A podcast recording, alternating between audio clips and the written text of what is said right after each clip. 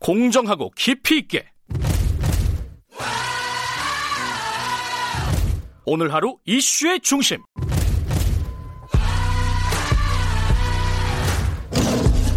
김경래 최강 시사.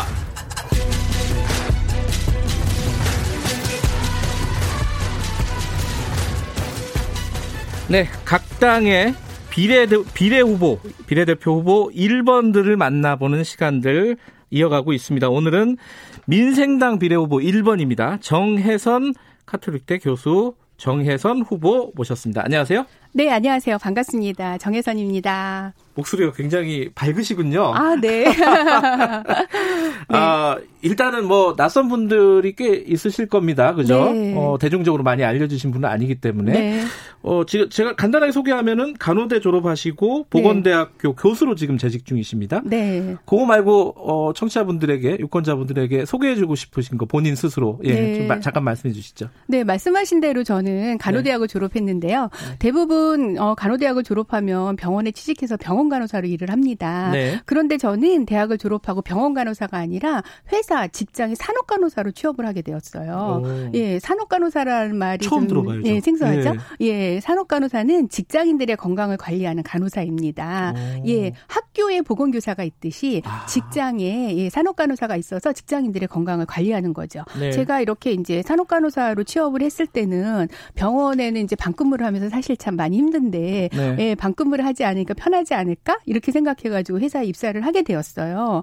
그런데 회사에 입사를 해보니까 거기에 이제 공장이라서 소음도 굉장히 많고요. 네. 화학물질을 관리해야 되는 것도 굉장히 많고 음. 산업간호사가 해야 되는 일이 굉장히 많더라고요. 네. 그래서 제가 거기서 정말 열심히 이렇게 일을 하고 있었어요. 그런데 음. 마침 그때 어떤 일이 생겼냐면 원진내의원 직업병 사건이 생깁니다. 기억납니다. 예. 네네. 그래서 고용노동부에서 산업보건 전문가를 채용해야 되겠다 해가지고 음. 현장 경험을 갖고 있는 저를 고용노동부의 산업보건과의 전문위원 직원으로 채용을 하게 되었습니다. 네. 예, 그래서 제가 고용노동부에서 또 근무하는 간호사가 되었죠. 네. 고용노동부에서 일을 해보니까 어, 우리나라 전체 사업장에 적용되는 법도 만들게 되었고요. 또 기재부 등을 비롯해서 여러 부처하고 업무 협의도 해보게 되었고요. 뭐 노총, 경총, 민간단체 이런 많은 단체들하고 대화도 하면서 많은 것을 배우게 되었는데 저의 전문성을 좀 더 살리자 그렇게 해가지고 대학원에 진학을 해서 제가 보건학 박사학위를 취득하고 현재 카톨릭대 보건대학원 교수로 재직하고 있습니다. 말씀이 굉장히 빠르시지만 어, 네. 시간이 이 많은 질문을 소화하기에는 네. 쉽지가 않습니다. 빨리빨리 가보겠습니다.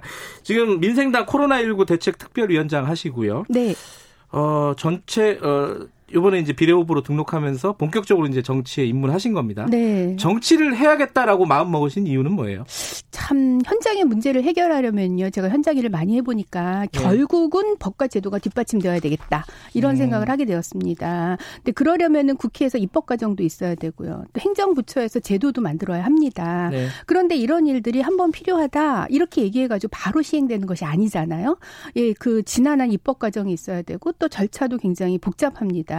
이런 것들을 누군가가 책임을 갖고 끝까지 챙기지 않으면 법이 발의만 되고 그냥 묻혀버리게 되는 것이거든요. 네. 예, 그러면서 4년이 지나고 또 4년이 지나고 그리고 또 담당하는 행정 공무원들은 1, 2년 지나면 또 다 부서로 이동, 다른 부서로 이동이 되고 네. 그래서 제가 이런 그 법과 제도가 중요하다고 생각했지만 개선하지 못한 안타까움이 있었어요. 그래서 이번 기회에 제가 나서서 해보게 생각하게 되었습니다. 민생당을 선택을 하신 건가요? 민생당이 교수님을 선택을 한 건가요? 어떻게 된 건가요? 아, 사실 저도 민생당 자체가 좀 낯설고 생소했습니다. 음, 근데 네. 민생당에서 처음 저한테 음. 코로나19 대책 특별위원회를 만든다면서 이제 위원장으로 음. 이제 제안을 해서 네. 예, 가게 되었죠. 네. 어, 보건 전문가시니까 네. 뭐 얘기 좀 들어보죠. 그 네. 그 간단하게나마 지금 우리나라 방역 네. 어떻게 평가하십니까 지금까지? 어, 뭐 우리 정부의 방역은 저는 뭐 굉장히 훌륭하다고 평가를 합니다. 그런데 네. 더 훌륭한 것은 바로 국민들의 역량이라고 생각합니다. 네. 사실 초기에 정부는요 여러 측면에서 혼란을 주었어요. 그래서 네. 마스크 대란도 발생을 하고 했는데 그런 것들을 국민들의 높은 그런 실천력으로 초기 네. 정부의 그 미비점을 극복할 수 있게 되었죠. 하지만 국민에 의존하는 방역 대책은 한계가 있습니다. 네. 만약에 국민 중에 한두 명이 정부가 말한 것들을 지키지 않게 되면 그대로 방역망이 뚫리게 되는 것이거든요. 네. 그렇기 때문에 국민에 의존하는 이런 것들이 아니라 뭐 국민이 지키지 못한다 하더라도 그 방역망이 뚫리지 않고 국가적인 차원에서 촘촘하게 안전망을 구축하는 것이 필요합니다. 앞으로는 이런 것들이 필요하다고 생각이 됩니다.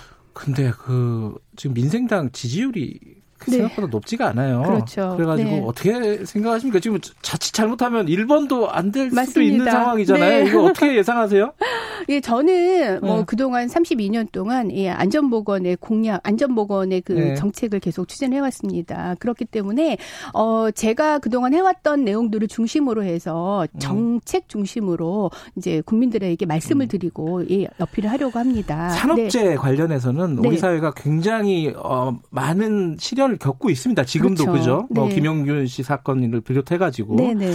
자, 어떤 게 가장 문제라고 보세요? 뭐 기업들에 대한 책임이나 법적인 처벌이 굉장히 미비하다 이런 얘기도 있고 네. 논의가 많이 돼 왔어요, 우리 사회에서. 그렇죠. 어떤 부분이 미비하다고 보십니까? 우선 지금까지 이 직장인들의 안전 보건에 대한 관심이 굉장히 부족했어요. 항상 음. 기업에서는 기업의 그 어떤 그 자본의 논리로 인해서 국민 그, 그 근로자들의 안전 보건이 늘 뒷전이었거든요. 네. 그런 것들을 먼저 할 수 있도록 제도하고 정책을 만드는 것이 중요합니다. 기업의 노력도 필요하지만 기업 기업의 노력에 의존하는 것이 아니라 제도와 정책을 만들어서 음. 함 께 갈 수 있도록 해야 되는 것이거든요. 그래야지 거기에서 노동자들도 산재와 직업병으로 예, 고통당하지 않고 음. 보장받으면서 일을 할 수 있게 되는 것이죠. 기업들의 처벌을 강화해야 된다는 쪽에는 동의하십니까? 뭐 처벌도 강화해야 되고요. 왜냐하면 네. 지금까지 만들어진 법이 뭐 네. 법적으로는 돼 있지만 실형이 집행되진 않아요. 음. 그렇기 때문에 이제 기업이 잘못했을 때 그것에 대해서 충분히 책임을 물을 수 있도록 하는 것이 필요하고 현재 만들어진 법조차도 현재 실현되어지지 음. 않고 있기 때문에 그런 것들을 진행하는 것이 필요하고 동시에 이제 어, 기업이 잘할 수 있도록 인센티브도 주면서 도움을 주면서 제도와 정책을 만드는 것이 중요하다고 할 수 있죠. 국회에 진출하면 이거는 꼭 하겠다. 짧게 한 하나 말씀해 주시고 끝내죠. 아, 네. 사실 저는요. 32년 동안 안전보건 정책을 하면서 네. 제가 그 답답하고 힘들어했던 것들에 대한 공약을 만들었습니다. 네. 어떤 공약을 만들었냐면 우리나라의 우리나라의 그 생애 주기별 안전보건 정책을 만들고 취약계층의 안전보건 정책을 만들 어서 이런 일곱 가지 영역의 세부 내용을 준비를 하고 있습니다. 어, 4년이라는 기간이 굉장히 짧아요. 알겠습니다. 그렇기 때문에 그 동안에 안전이 이루어지지 않고는 생명보호가 이루어질 수 여기까지 없거든요. 여기까지 들어야 되겠습니다. 예. 고맙습니다. 네. 민생당의 정혜선 비례 후보